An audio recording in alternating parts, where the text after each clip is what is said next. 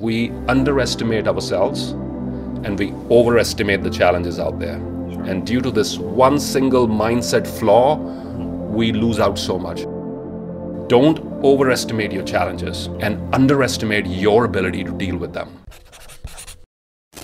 In this episode, we have an amazing speaker who's one of the most sought after speakers in India. He's a motivational speaker. And somebody may say, oh, it's India. I mean, you look at the population of India, what is it, 1.5 billion people, and he's one of the top 10 sought-after speakers. You have to listen to this. It is completely mind-blowing. Simerjeet Singh, enjoy.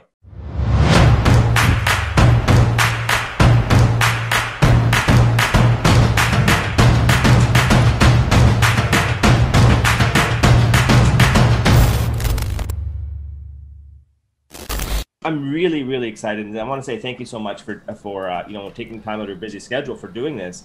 No, my pleasure, absolutely. You posted something on Twitter, and like I've heard it before, but it wasn't until you actually read it out loud, and I was like, even just thinking about it, I got tingling. I got these little goosebumps, and it was the poem that you read. That's Mother Teresa in Mother Teresa's poem, yeah. And I mean, do it anyway, poem. Absolutely. I have it right here. And it says, people are often unreasonable, irrational, and self-centered. Forgive them anyway. Right. If you are kind, people may accuse you of selfish, ulterior motives. Be kind anyway. If you are successful, you will win some unfaithful friends and some genuine enemies. Succeed anyway. If you are honest and sincere, people may deceive you. Be honest and sincere anyway. What you spend years creating, others could destroy overnight. Create anyway. If you find serenity and happiness, some may be jealous. Be happy anyway. The good you do today will often be forgotten. Do good anyway. Give the best you have and it will never be enough. Give your best anyway. In the final analysis, it is between you and God. It was never between you and them anyway. Yep. I mean, you said this, and like I said, it sent chills. And in fact, to the point where I actually said this, I've heard it, but now the vibration, and this is in my office now. Like I'm going to be. Oh, wow. It used to hang in Mother Teresa's entrance wall of the orphanage that she was looking after in Kolkata. It used to hang there. Although it's often said that she wrote it, but she didn't actually write it. There's another gentleman who wrote it, but it's commonly she gets the credit. But powerful reminder, especially in today's day and age, that we need to rise above expectations. And a lot of our personal hurts and emotional wounds, they all emerge from, hey, I did this for this person, and now I'm expecting this back, and it didn't come. And therefore, what an unfair world it is. And what happens, since you talk about the mindset, Mark, what happens is gradually, if we allow this thought to sink in, we develop a mindset which says, hey, the world is unfair, the world is out to get me, so I'm going to stop giving, right? Because people take and they don't give back. And what we don't realize is, I think what Dr. Wayne Dyer said it beautifully, when you say to the universe, how can I serve? The universe says it back to you, how can I serve you? But not directly, and that's where we make the mistake. It comes around in a beautiful, unexpected way. So this unconditional giving is so powerful. And this poem, I find it very therapeutic because a lot of our emotional wounds, whether it's friends and families or business contacts or wherever, a lot of our hurts come from expectations. Absolutely. Absolutely. Mm-hmm. One of my coaches, his name is Tim Story, and he says... God's opinion of you makes man's opinion of you irrelevant. Wow. That's profound. Very profound. So, I mean, let's get right to this. Simerjeet, let's talk, first and foremost, I want to say thank you so much. And I'm just in utter awe. Maybe you could talk to our audience, talk to me about maybe some background about yourself and where your journey began. Well, my journey started in a small town in Punjab. It's called Batala in district Gurdaspur, a small border town. That's where I was born, and that's where I lived up until grade 12. And then I moved to Chandigarh, which is the bigger city in North India, to study hospitality management. And as fate would have it, 1999 was the year when I moved to Sydney, Australia for my higher education to complete my hospitality studies. My first job happened to be in Scottsdale, Arizona with Marriott International. Some personal events would create the circumstances for me to move back to India. I was on a temporary visa in the United States at that point of time, moved back to be with my dad, who was breathing his last due to cancer. And this unexpected thing happened. So I started my journey once again. So just when my career trajectory was about to take off, this unfortunate event happened. And then the next 6 to 7 years, again, working for different hotels across the world. 2007 is the year when I had this sort of inner awakening, the gradual inner awakening, the buildup of the discontent and the boredom that there's more out there, there's more I can do with my life. I'm not going to spend the next 5 years of my life just like I've spent the last five, and how can I, rediscover? And that's when I decided 2007, Mark, to pack my bags and move back to India once again. There was something that was pulling me back home, family, of course, one of the reasons, to give something back from what I've learned was another. The fact that it's going to be a safe ground for an entrepreneurial experiment, which was huge, to leave my job, to leave the industry, to leave my British permanent residency and move back to India and start all over again, and to just, dip my feet into the water in this entirely new field of life coaching and motivational speaking. So that was 2007. It was a vague sort of picture that pulled me forward. It wasn't like I woke up one day and realized I wanted to do what I'm doing now. It wasn't like that. It was a vague picture which had something to do with service, contribution. Let's make the world a better place. Let's explore your strengths. Let's not be restricted to corporate environments which don't allow you to flourish fully. And that's when my journey as a professional speaker started in the current line of work, what I'm doing right now. I'm still based in a tier 2 city in India. It's not like one of the metros. It's Jalandhar in Punjab. That's where I'm based. Because when I moved back, Mark, I decided, well, if I have to move within the country, I was born and raised around this area. So if I have to move to the tech capital, to Bangalore or Hyderabad or Mumbai or one of those bigger cities, then what's the point of moving back home? I haven't moved back home. So I would do justice to moving back home if I'm based in, around close to where I live. So that was sort of a restriction I put upon myself, and it served me well. The fact that I was not based in a big city in India forced us to go digital, forced us to think creatively in order to market the services. And God has been kind. The Almighty has been very kind. I serve, it's a B2B model largely. I work with large corporations across the world, now largely as a virtual keynote speaker. The areas I speak are around self-development, growth mindset, leadership, innovation, and culture. So, pulling in lessons from my work experience with different nationalities. Grand Hyatt, Dubai, I was leading a team which had 50 different nationalities. So all these crazy work experiences, Mark, with people from different backgrounds, different cultures, when they come together to achieve one goal, you learn so much in the process. So it's about giving it back to society, to corporations, saying, hey, if I reflect back on it, there's a better way it could be done. And I use that as an example in my keynotes. Wow, fantastic! Mm-hmm. It's amazing. You talk about India and Mother India. Mother India has this attraction. It's like a, and now I've never been to India. I've had the opportunity to go in the past. Really? Yeah, and I've never been to India. But it's funny. But my heart, I feel like I'm going to India, and maybe it's going to happen.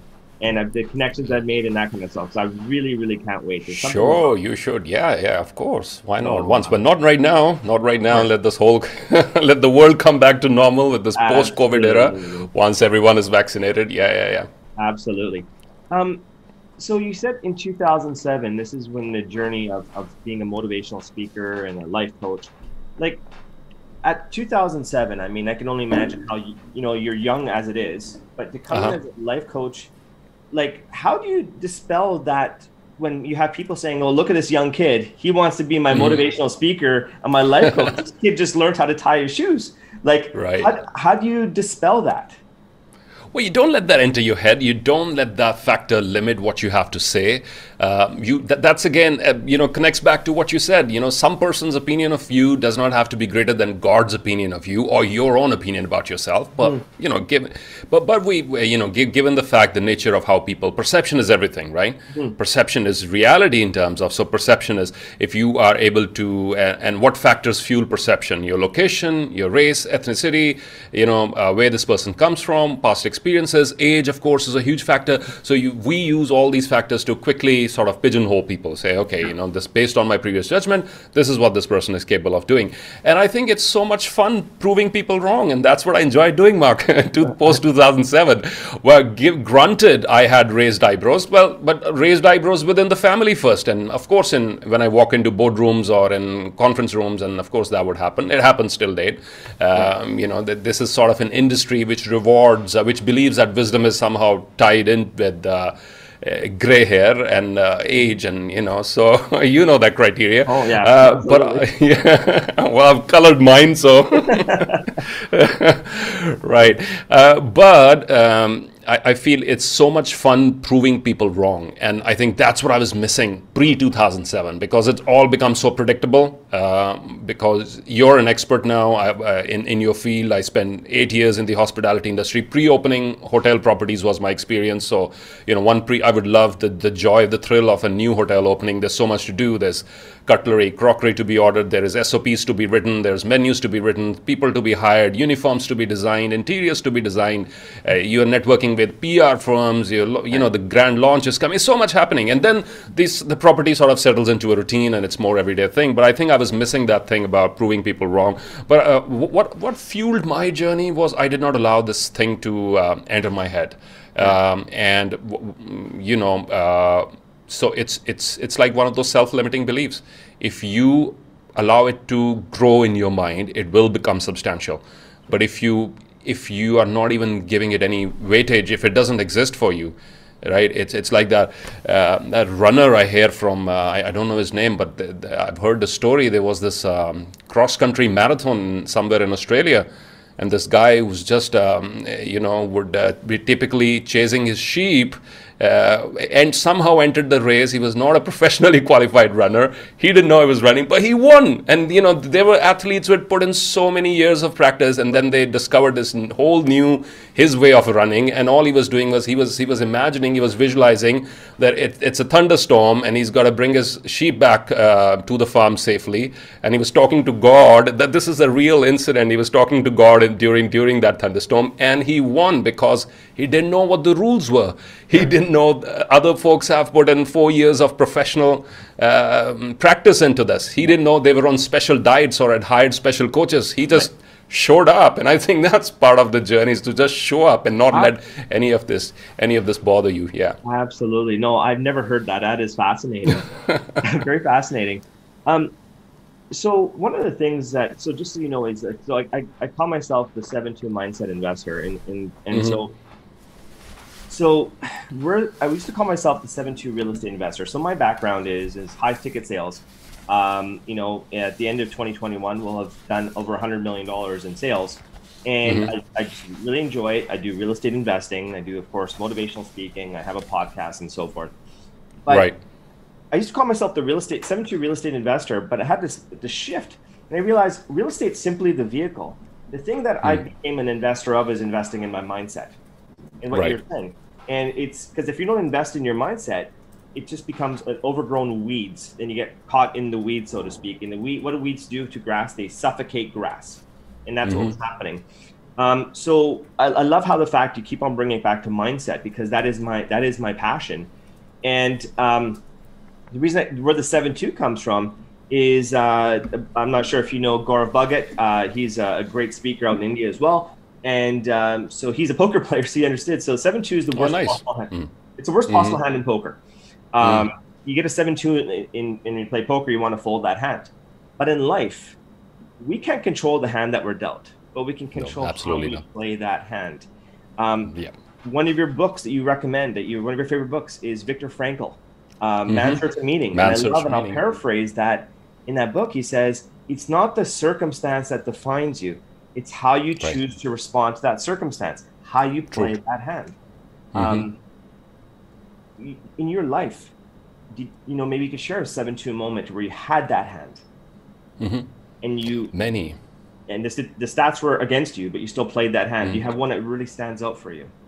You know, you talk about Dr. Viktor Frankl, and I'm reminded of another talk, actually an appearance on Oprah at that point of time, which deeply left an impact on me, and that was Professor Randy Pausch. The last lecture, he was still alive, and he was giving, he gave that last lecture, which was later on turned into a book as well, and then he passed away subsequently a couple of months after that. And I happened to watch it when he was going through that cancer thing, and he did the push-ups and Oprah show, etc. And he said something very powerful about cards. He said exactly what you said. It resonates with me, and this Randy Pausch philosophy here. You cannot control the hand that you dealt. It's how you. You cannot control the cards that you dealt. It's how you play the hand, and I think that applies to life every single moment. You know, you cannot. You can burn yourself out, and you can waste all your precious energy trying to control external circumstances. But all you can control is what do you do. You know, when it comes to you, when your back is against the wall. And I love that poster that's right behind you. That's Muhammad Ali and Sonny Liston. That fight, right? And when your back is against the wall, the Chinese philosopher Sun Tzu, he calls it the death ground strategy. And from his theory of warfare, he said that soldiers can fight 3 or 4 times more fiercely if what they're facing is imminent death. If it's not like, oh, casually we're just going to conquer a new land. If it's a matter of life and death, the same soldier will fight 3 or 4 times more aggressively, because now it's a question of life or death. And that's the death ground strategy. That's burn your ships. We've heard that phrase, right? And that's a high risk game, but agreed, you are going to end up in situations where, as you said, the 7-2 moment in poker.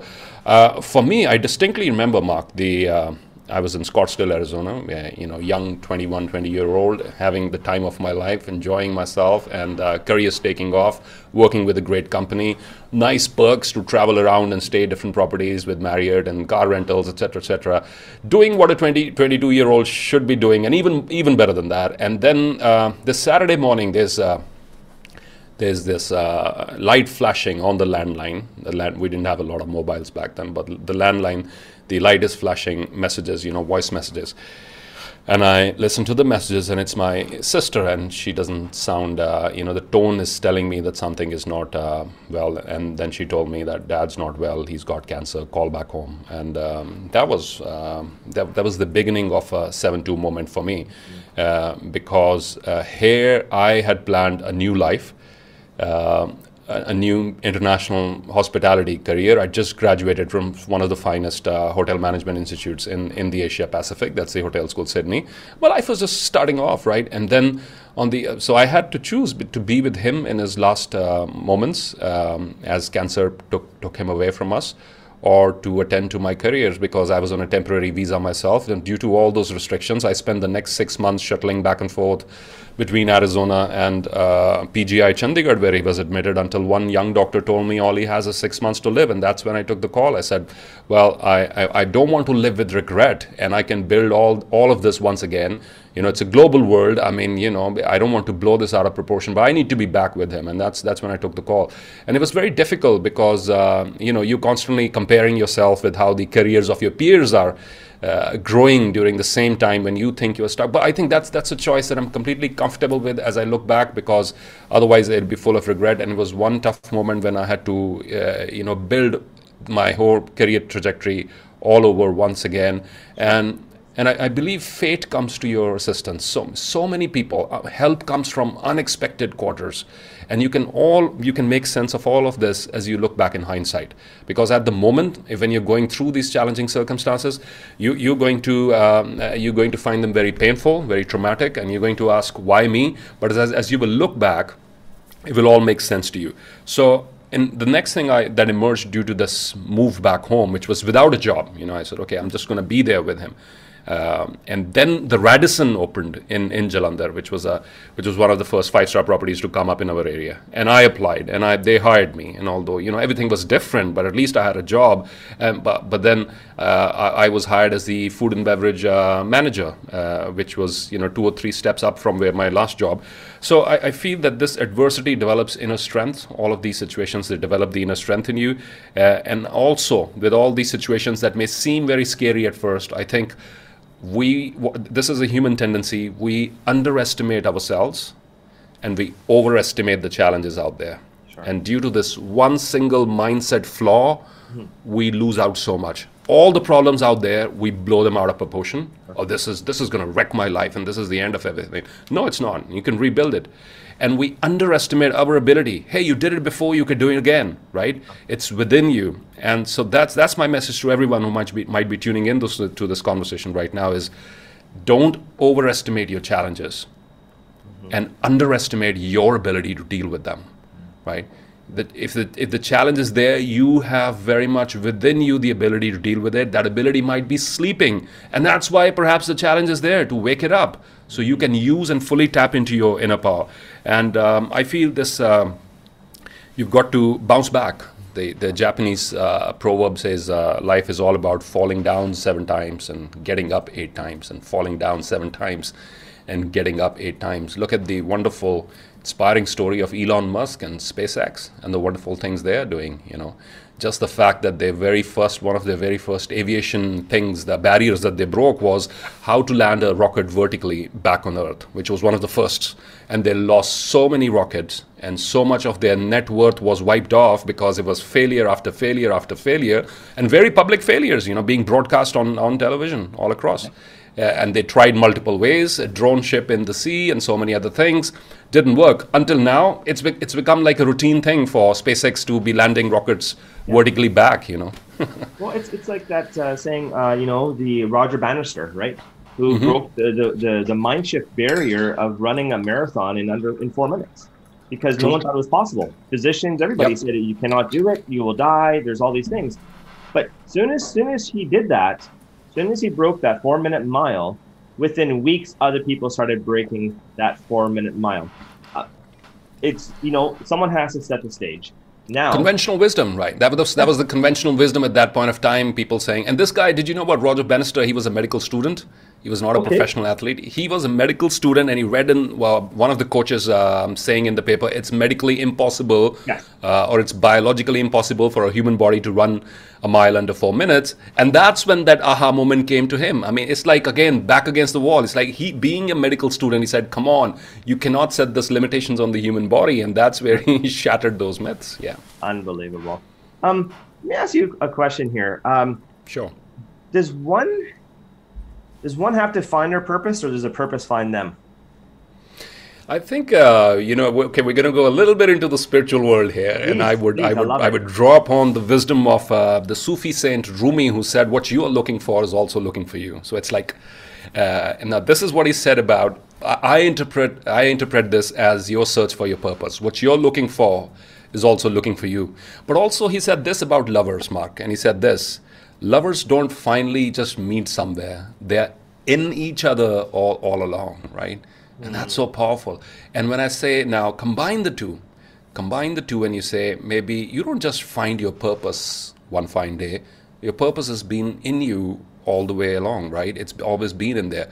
What you need to do, and this is my perspective, is you need to remove the layers and layers of conditioning that you pick up on this journey. The layers and layers of the material world trying to convince you, don't take chances, or don't do this, it's a safe path. I don't know who said this, but this is often said about addictions. 2 of the biggest addictions on planet Earth happen to be nicotine and a paycheck. And paycheck is way more addictive. So all we need to do in discovering our purpose, I believe, is to just remove the layers of conditioning and look at it as a child's perspective once again. Let's say everything is provided for, and mom and dad, or an Indian or Asian mom and dad, were always very generous with looking after their kids. Mom and dad are providing everything, and you have the opportunity to go after something. What would you do, right? And that's going to perhaps sort of start that internal process for you to identify where would I like to invest the rest of my mental, physical, spiritual energy, right? And it's been there in you since childhood, but somehow you move. Now, it might not be in the same form, but it will emerge, it will take shape. When I moved back in 2007, it was about, I didn't have a specific idea, as I already said, about what I would like to do. It was about service, it was about entrepreneurship, something to do with self-development or education, you know, in that education sector. And then so you start with a vague picture, when it comes to discovering your purpose, and be comfortable with it. Now, a lot of people don't start the journey because they say, Simerjeet, I can't clearly see my purpose. You're a motivational speaker now. And but when I look ahead, it's a really vague picture. And I tell them, well, this is how it's supposed to be for everyone. It cannot be a clear picture the moment you take the first step. All you will see is a vague picture. And you'll perhaps see one or two or three little elements of that picture saying, aha, this is the right way. And then on your path, you're going to see a flash of lightning every now and then. That's God telling you you're on the right path. But I'm testing you to see if you're committed enough to continue walking. And then as you move forward, the next steps are going to become clear to you. As you move forward, the picture will become clear to you. So I personally believe a lot of people don't start this journey ever due to the fact that they're not comfortable with the uncertainty. That uncertainty is nerve-wracking for them. They'd rather retreat back into their shell of certainty and stay there the rest of their lives, even though that certainty is miserable, but they will never take this risk of stepping outside. And a beautiful example comes to my mind here, Mark. It's about, some of these hotels and conference centers, they have these automated light systems to save energy. And you will see a long hallway, dark, as I saw in Delhi sometime back, dark, long hallway. But interesting thing happened as I stepped forward is that detection system, right? And the first light comes on. And that's enough for me to move the next 4 or 5 feet. As I cover the next 4 or 5 feet, the next light comes on. And like, wow, okay. This ain't dark. This hallway is not dark. Yeah. But the lights are only going to come forward when I move forward. So it's conditional. And that is the contractual relationship we have with our purpose as well. Sure. Purpose is telling you, you take a step forward, I'll become more clear to you, right? And you take a step forward. You can't just sit there in a room or in a workshop and figure out the purpose of your life. That's the biggest misconception that is being fed to us right now by fake gurus across the world, which is, a pen and paper activity can help you define your purpose. I think it's very difficult. It's so theoretical, because the moment you take your theoretical version of your purpose out into the real world, and there's going to be such a huge mismatch that you'll run away from it. So all you need to do is just, explore. We were born explorers. Every single child on this planet came embedded with that DNA, the same DNA that Elon Musk is perhaps tapping into right now to take humanity to Mars. That explorer is within every single one of us. All we need to do is just understand, just unleash that explorer and not take your setbacks personally. This whole thing about if I make a wrong move, it defines me for the rest of my life. And I say that nothing could be further from the truth. Sure. The process of moving forward is going to involve wrong moves. The fact that you're making wrong moves is a testimony that you're making progress. If you're sitting still, no wrong moves.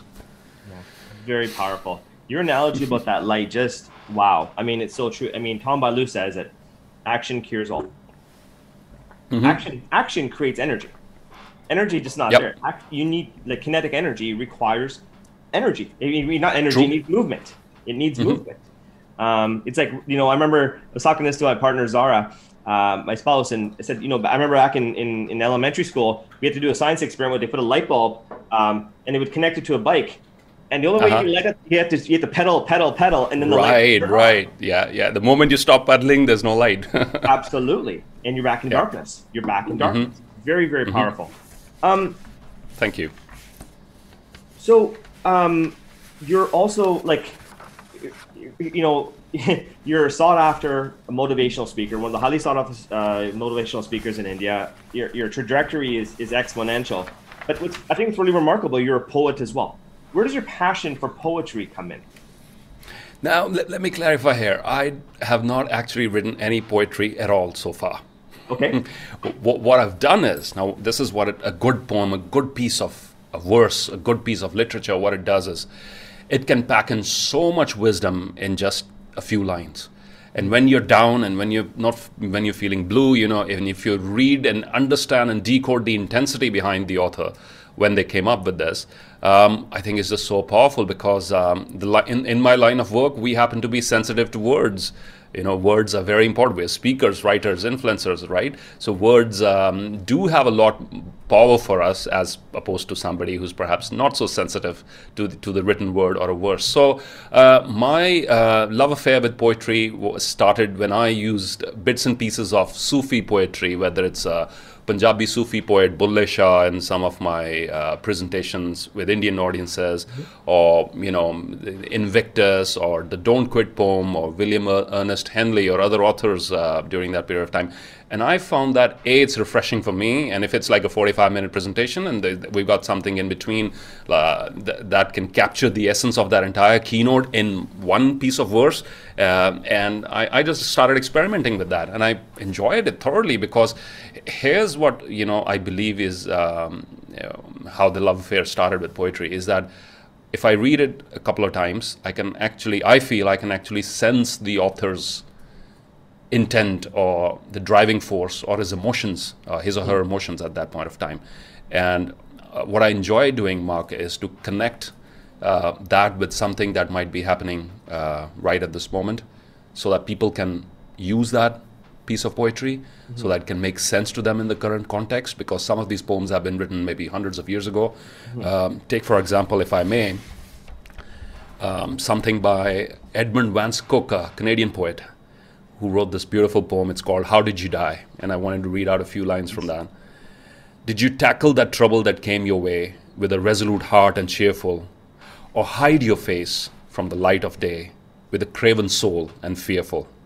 Or a trouble's a ton, or a trouble's an ounce, or a trouble is what you make it. It isn't the fact that you're hurt that counts, but only how did you take it. It isn't the fact that you're hurt that count, but only how did you take it. Now, if we just rewind our entire conversation about our journeys and mindset and, you know, bouncing back, etc., and I think this one paragraph can capture the entire learnings behind it if we were to be sensitive enough to understand what he's trying to say. And that's what I enjoy the most. You have such a gift, though, that when you're reciting this poetry, I could feel the thunder in your voice, like it's a vibration. Like I said, even what I had shared early on, I mean, I've read that before, but hearing your voice saying it was just, it sent a higher level of vibration. And just hearing that poem right now, unbelievable. Thank you. Thank you. Unbelievable. Can you talk to myself and the audience more about neuro-linguistic programming and how this, I've had a passion for it, but I wanted to hear more from you. Sure, thank you. And this ties in beautifully. And when I was, when you were talking about the voice modulation, etc., this is the thing that was ringing bells in my mind was NLP. 2006, Mr. Bruce Farrow, company called Helford 2000, they do NLP practitioner programs in the UK. And I was experimenting with additional learning side by side along with my hospitality career. So I had enough time over the weekend, etc. So me and my wife, we enrolled for the NLP practitioner program. And that's where I was introduced to storytelling, and it was very powerful because, well, we had a group activity with the cohort where what we had to do was to create 3 stories, and we would open one story and leave it right before the climax, and then we'd begin another story, leave it right before the climax, and a third one, and do the same, and then insert our main message in between, because now we put the listener's mind, you know, we have his or her full attention. Right? So it's like, oh, what happened with that? But I moved on to the next one. And now their brain is in that state of confusion where it's really open. And that's where you insert your main message. And then when you're done, and then you close the loop, you close your third story first, and then your second story, and then the first one. So not only do they have Inception reminds me of this. Well, or something on those lines. Yeah. So you got these multiple stories running at the same time. But what we have as influencers and speakers is an open mind, a receptive open mind. Which is very hard now these days in conference rooms, you know, given the fact people have their phones available and so many other distractions, so it's hard to get their attention. And so that's where also I credit that program to my to the sort of self-discovery that I could be a good public speaker. So after we did this activity, you had to write your own stories and share it with the group. And over drinks that evening, one of these fellow participants, he came up to me and he said, I know we were just practicing in there, but you were very good. You know, I personally feel inspired and I feel you have a gift, etc., etc. I hadn't heard these words before in my 8 years of, you know, working in the customer service environments. I knew intuitively I was very good at solving customer problems. You know, you see how all these things tie in together? You talked about discovering your purpose earlier. So what was I really good at in the 8-year stint across the world, different cultures? Solving customer problems, you know. When I was in the UK for 4 years, a lot of my customers would be senior citizens in the property that I was looking after, and they would not want to speak to anyone but Simerjeet, right? Get him, I just want to talk to him. So that's how I developed the love and affection for people. And so that, the self-discovery that I could solve diffuse situations, I could make people feel better about themselves and the challenges that they're facing. I enjoyed people development. You know, if I would hire somebody as a supervisor, I'd say, okay, you got 6 months, 1 year to be an assistant manager, etc. It gave me a lot of thrill, a lot of joy.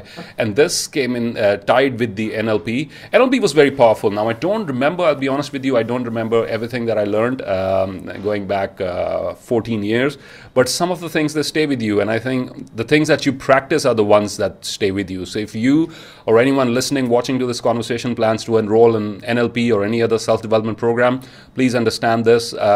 If you put stuff into practice, whatever you put into practice immediately after the course will stay with you, and the rest is going to vanish back into the books and the cassettes and the CDs. So voice modulation was one of the things that I learned during the NLP. Storytelling was another, and these metaphors and changing your states, you know, so visualization. We did some hypnosis as well. And we were introduced to scripts of hypnosis, how language can help other people relax. Right. So as you take a deep breath in, and maybe you feel your body beginning to relax as you exhale. And these may sound just words, but these words actually have the power of helping someone go into a more relaxed state. And once I discovered it, I was like, wow, this is something I would love to explore more. Yeah. Phenomenal. Oh, thank you so much for sharing that. No, thank you. As you know, I went through more, my research before the interview. So you said your 5 odd jobs that taught you the value of hard work. You were a gas station attendant. You've done your research. Well, round of applause for you, Mark. You've done your research. Right? I appreciate that. I appreciate that. You were a gas station attendant. You were a night fill assistant, a car washer, a banquet server, and a security guard. Yep. When you encompass all 5 of those together, what was the biggest take home? What was the biggest learning moment for you with those 5 odd jobs? Number one was self-sufficiency, you know, to be able to earn your own money. And that was like, wow, I could actually do that. I could not only earn for myself, support myself, pay the fee for my next semester, and, you know, and do the sort of things that I always wanted to do. And that was great. I don't have to ask mom and dad for money anymore. That was the number one takeaway for me, Mark. And such a huge self-esteem booster it was that, you know, I've been through some rough patches, and if I had to seek help from my parents, I would feel, you know, an attack on my self-esteem at that point of time. And that all started at the tender age of 18 or 17 when I started doing all these odd jobs side by side. That was the number one takeaway. Because once you get to that level of, you know, you taste that self-sufficiency, you never want to go back. The second was make the best of what you have. That was the second thing. It was like you will not find, you could waste time searching for the perfect opportunity because, you know, whether it's your ego or your own image of yourself gets in the way. So this car washer thing, I landed in Sydney, Australia 15 days before my university was about to begin, and I had these other guys I was staying with.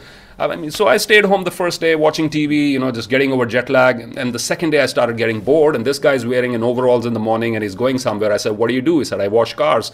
So I asked him the next thing, how much do you get paid? He said, like about $12 an hour minus taxes, $10 in hand. I said, well, can you check with them if they need more people? So 2 days later, he came back with a pair of overalls for me and a job. And I had 8 days before university would start. And I said, why not? Let's show up. Let's see what this is. And my friends were joking around. He said, back in India, you would never ever wash. You've never washed your own car.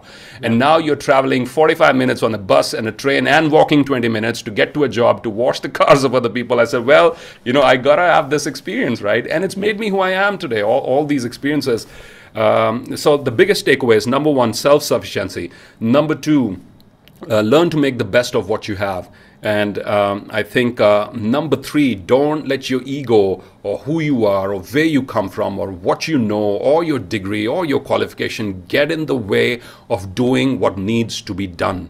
You know, and that has stayed with me today, even, Mark, because all those things, are they get deeply embedded in you, in the way you do work. So I'm a very I've been a very hands-on person always in all my different roles. My position, my title will never get in the way of me rolling up my sleeves and doing what needs to be done in a given situation. Those were the biggest takeaways. Amazing. You said your five business leaders or entrepreneurs that inspire you. So I'm going to go through each one of them, and I want to ask you what, you know, maybe in a sentence, what inspires you about Elon Musk?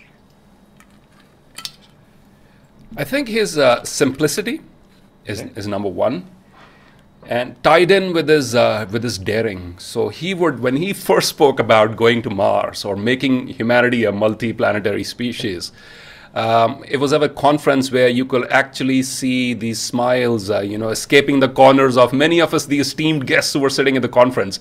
But Elon, he did not come on stage like a rock star motivational speaker. I am the one who's going to take humanity to Mars. It was so understated, and yet that it was coupled with a huge amount of internal conviction. It was like as if he's sure, as if he's already there, as if he could already see, as if he could already see his rockets on Mars, and he's just informing the rest of us. So that's what I love about Elon, Azim Premji. Azim Premji, for many of the viewers who might not know, is the one of the top 20 richest people in India and a philanthropist. He's the founder of this company called Wipro. Now, Wipro is a global company. They're into IT. What I love about him is, again, his humility. It is said that Azim's sons or daughters, I'm not sure, now don't quote me on this one, but one of his children, when they got married, food was served on paper plates on a very small ceremony, unlike the grand Indian weddings elsewhere. So, and the amount of money, Mark, that he's donated to philanthropy, which is, I know it's pretty common in the US and in the West, but not in India. And so he's setting that trend for the super rich to give back to society. I love his humility and his philanthropy. Howard Schultz. Howard Schultz. I love his story about, so with Starbucks, what I admire about them as a company is how deeply they care about their employees. And they had so many of these schemes coming out, you know, helping even part-time workers with college education. And one of the books that I love and I'd highly recommend to anyone who wants to be an entrepreneur or even improve your mindset is Howard Schultz's autobiography of launching the Starbucks business. Part one is called Pour Your Heart Into It. And part two, I believe, is called Onwards and Forwards. I'm not sure, but part one definitely is called Pour Your Heart Into It.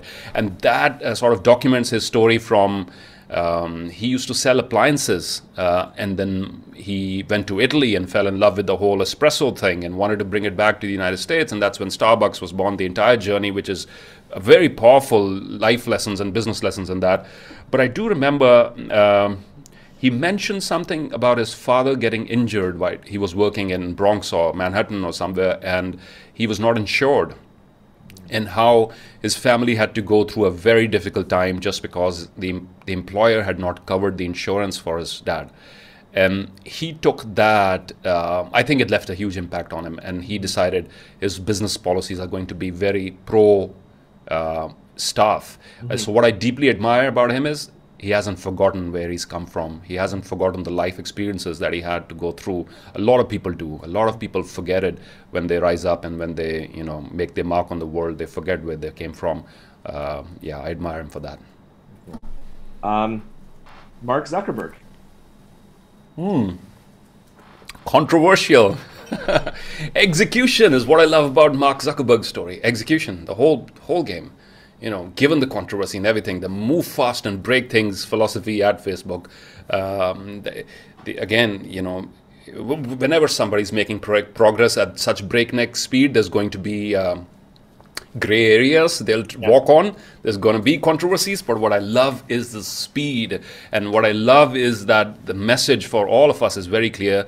Ideas belong to those who execute them. So you got a wonderful idea, don't sit on it, you know, work on it, and then it's yours. Next one is, and I'm going to butcher the last name. He's an engineer out of India. Seriously, I can't even read my writing here. E. Sridhar, is it? Yes, that's the one, yes. Okay, so he's the metro man of India, Mr. E. Sridharan, the metro man of India. He's in his, I believe in his late 70s now. Again, a very humble engineer, but responsible for bringing some of the world-class metro projects to the metro train projects, the mass transport systems to some of the biggest cities in India. And what I admire about him and why he's on this list of my top five, which the list is a little bit dated, so please forgive me for that. But back in the back about 10 years when this project was happening in Delhi, some workers lost their life due to an accident. And he offered to resign. His resignation was on the chief minister's table the very next day because he took ownership. I love leaders who take ownership for something like that, you know. So I love leaders who take ownership because that's a rare thing these days. They would usually take credit for everything that's working well and not take the blame for when things are going wrong. And this man, he did it. And to which the chief minister said, "No way, I'm letting you go." But he took it to his heart. And I think we need that humane leadership once again. That's why I love him. Great. So like you said, you know, the information I may have got, the research may have been a little bit dated. So I know you said five books that have always taught you something new. So I'll repeat the names, but I'm gonna change it a bit because you say Mastery by Robert Greene, Man's Search for Meaning, which we talked about, Viktor Frankl, Dr. Viktor Frankl, The War of Art by Stephen Pressfield. You said Flow was one of them. And Pour Your Heart Into It, which you recommended by Howard Schultz. Yep. Okay, so as we move forward, what are some of your newer favorite books that have sort of are teaching you where you are today in your season? I wouldn't say it's new. I've already read it, and it's been out for a while. It's the 33 Strategies of War, by Robert Greene. And although it's about war, I think the book teaches us a lot about life. In fact, the example that I quoted earlier, the death ground strategy, comes from his book, which is put yourself into situations where, you know, the odds are stacked against you and see you perform like you've never performed before. And of course, that's a war strategy, but I believe it's applicable to business and to life for all of us. So 33 Strategies for War is one of them that I've been reading. Another one that I've been reading by the same author who wrote Flow is The Evolving Self. Now, this is his books, Professor Mihai, Csikszentmihalyi, his books are a little bit academic in nature because he's a professor. But once you get past that thing, I think the wealth of wisdom in his research and his examples is phenomenal. And then you can correlate that with everyday life. What else have I been reading apart from those two? Yeah, pretty much. And then I've been doing. It's good to be on the other side of this conversation today, since you're playing the host. I've been hosting a lot of these virtual interactions a lot lately, Mark. They're called the Beginner's Mind. So in the last month or so, I'll be honest, I haven't done much reading, but I've been listening to all these wonderful guests who've joined us for these virtual conversations, which is great learning, in fact, as well too. Yeah. Cool. When can we expect your book? I don't know yet. So here's the thing. Challenge number one, you know, I don't want to publish a book for the sake of having it on my CV or my website, published author, right? I could have very well done it maybe 7-8 years ago or a decade ago.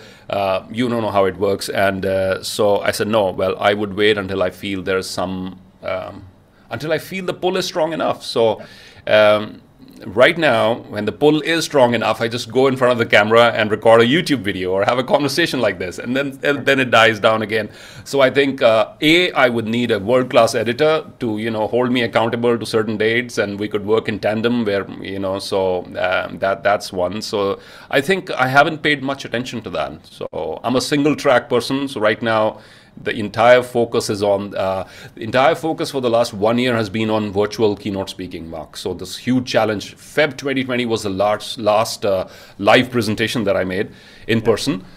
And then it's all been virtual, virtual, virtual. So getting used to the world of this lighting and streaming and softwares and cameras and being my own technician and all those things. And although I have a wonderful team, they're very kind, they're very helpful. But this was a new ball game altogether. So getting used to that has been a huge challenge. Took up the vast majority of my time for the last 12 months. And I see some of this will stick around. Some of this will enable conversations across the continents like this one right now, which wouldn't have happened if we didn't have lockdowns. So yeah, soon, I hope, a book soon, yes. I don't know yet, but yeah, soon, when the pull is strong enough. Pull is strong enough. Yeah. You said a very key word there, accountability. Who holds you accountable? Well, tough one. I don't think there's any external agency, external force. So I know this whole concept about the accountability partner, having an accountability partner, because I attended Jack Canfield's Train the Trainer program. Jack is very heavy on having an accountability partner, somebody you could talk to. But, you know, it's been going pretty good in terms of this whole systems and processes that we have and this mutual discussions. So who holds me accountable? The voice within at the moment, which tells me, hey, you came up with this idea and that was brilliant. When you spoke about it, you had the spark in your eyes and now you've forgotten all about it. So time to take action. And then as a matter of habit, and I learned this from Tony Robbins when I attended his UPW program, is talk about your future crazy goals, no matter how crazy they might be. Talk about them to your team, to your relatives, to your friends. And you are creating the death ground strategy for yourself, right? Mm-hmm. Somebody's going to turn around and say, what happened with that? You know, what happened with your book or what happened with your YouTube channel? When is that coming out? So, yeah, the voice within is my number one accountability partner at this point of time. And the sort of execution systems we have in place to convert these ideas into videos and other sort of things. Yeah. Why, like, your trajectory is phenomenal, as I've been watching, and it's every day, just you're growing and growing and growing. I mean, you are one of the most sought after motivational speakers in India, top 10. Why do you feel you connect? What's your connection to people? Why what is that gravitational pull in your growth? Okay. That's my perspective. Now, the audience could tell you theirs, you know, when people, so my perspective is I pay a lot of attention to stripping away the jargon from any message. Yeah. Conventional wisdom in corporate keynote speaking specifically has been, you know, how many of the top world's B schools have you been to? Now, I've been to two. I'm Ahmedabad, I'm Lucknow. But then there's a huge, this is what conventional wisdom would say. Mm-hmm. Did you attend the Harvard's General Management Program or Stanford's Design Thinking Program, et cetera, et cetera? And then how many of those complex models do you bring in your presentations because you want to tell people, you know, all that you've done, et cetera, et cetera? Now, there's another approach, which is the one that I try to follow, which is, can I strip away all the jargon and make it as simple as possible, so even the entry-level person in the organization in my audience can understand what I'm trying to say. Even the chauffeur of the organization, of the CEO, can, if he has one, can understand, or the security guard, or whoever can understand what I'm trying to say. Mm. If I can simplify it to that level, and if I can perhaps convey it across, maybe through a story or some other way that it sticks. So simplification is one. It sticks is number two, and that's where the poetry comes in, and that's where the stories come in, and that's where all these indirect, and can it be indirect? Can it be subtle? Mm-hmm. So, wow, okay, we've come up with these three S's now, which wasn't planned. Is it subtle? That was one. Is it simplified? That is two. And what was the third one I just said? Simplify, subtle, and stick. Will it stick? Mm-hmm. So these three S's, I just came up with this. I love that. Is sort of, yeah. These are my criteria when I'm designing a keynote or a message or even a video. Is it? I mean, you know, I don't want the message to be in their face.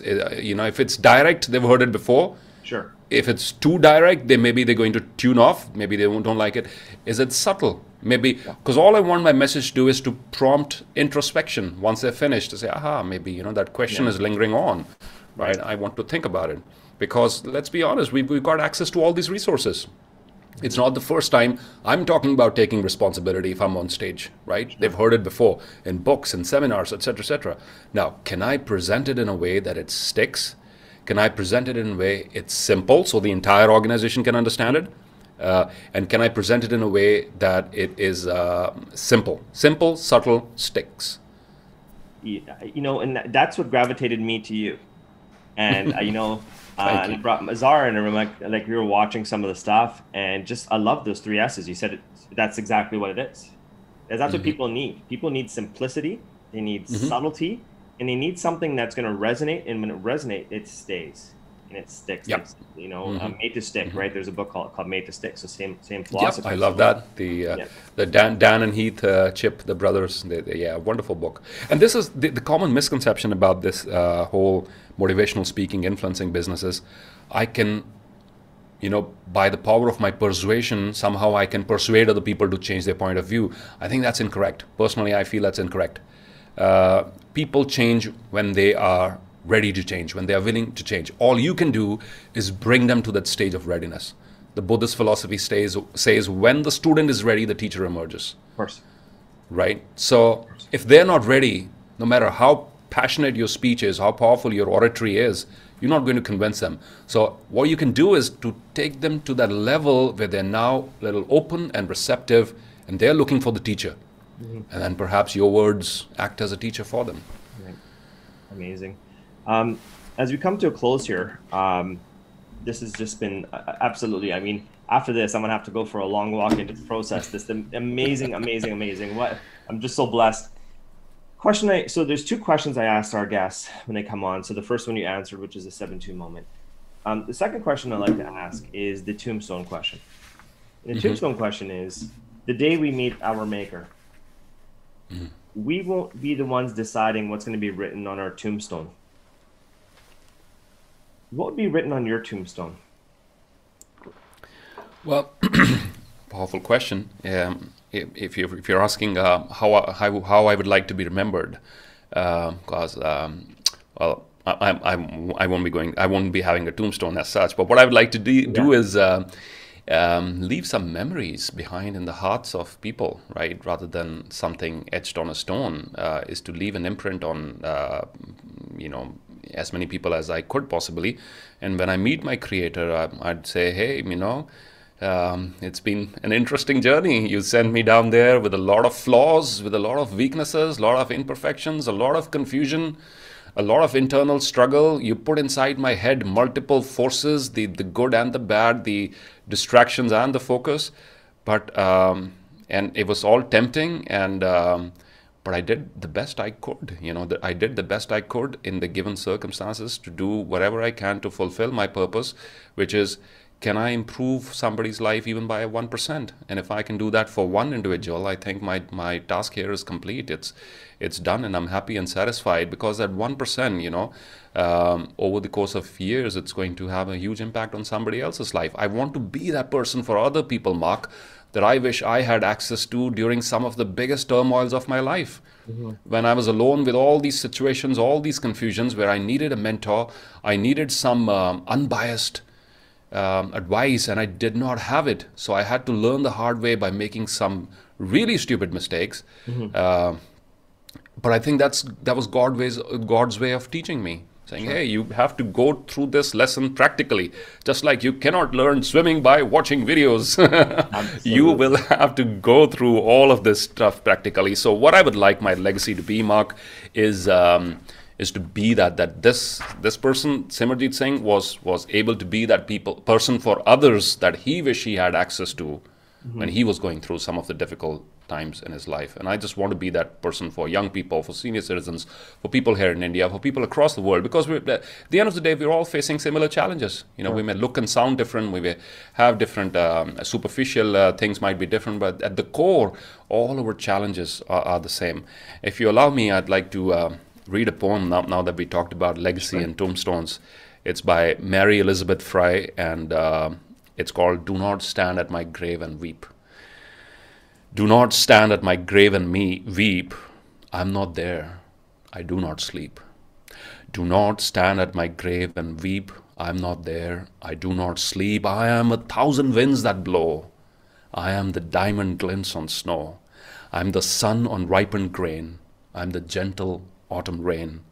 When you awaken in the morning's hush, I am the swift uplifting rush of quiet birds in circled flight. I am the soft stars that shine at night. Do not stand at my grave and cry. I'm not there. I did not die. Do not stand at my grave and cry. I'm not there. I did not die. Mary Elizabeth Frey.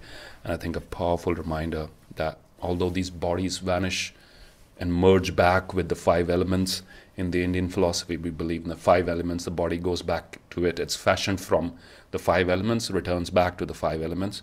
So this body is nothing more than a garment, than a piece of clothing that the soul has been wearing on an eternal journey. Mm-hmm. And now that we have the opportunity to use it in some powerful way, I urge everyone who's listening to this conversation, make the best of your God-given potential. You don't want to end up on your deathbed regretting, I had the opportunity to change this, if only I could have done this, because that regret is going to be so very painful. Absolutely. Very, very powerful. How can people reach out to you? How can people follow and just continue being inspired by you? I think one of the best ways, where we're working very hard right now, is our YouTube channel, which is youtube.com/Simerjeet Singh, spelled as Simerjeet, Singh, Singh. That's where all the videos come out. Now you'll have to make a little bit of an effort. We're putting out a lot of effort, a lot of material, both in English and in Hindi. But you will see the titles will reflect that. So if your first language is not Hindi and you'd like to watch content exclusively in English, we have plenty of videos on that too. And our team is working very hard to segregate and create playlists and all that. But that's where we're putting out a lot of content at the moment, Mark. And then my website, which will lead viewers to, you know, all the social media links and everything, which is SimerjeetSingh.com, will lead them to Facebook and LinkedIn, Twitter, and other places. Fantastic. This has been so profound. I want to say thank you so much. And I want to tell you that I have these 7-2 hats, and I actually have a thing to you. Thank you. It says, mindset is everything. Fantastic. I'd love to be on this. Thank you so much for your time. Yeah, I'm going to be going for a meditative walk and just taking it all in, because this was just so profound. And it was, well, I was very excited about our conversation leading up to it, but I'm completely mind blown to the level you took it. So thank you. Well, thank you. Thank you so much. I think the credit also goes to you in asking these thought-provoking questions and being a wonderful host. And thank you to you too for doing the amazing work that you're doing. I'm sure a lot of people will be inspired by this content, by this particular piece and others that you put out there. Thank you, Mark. Appreciate that.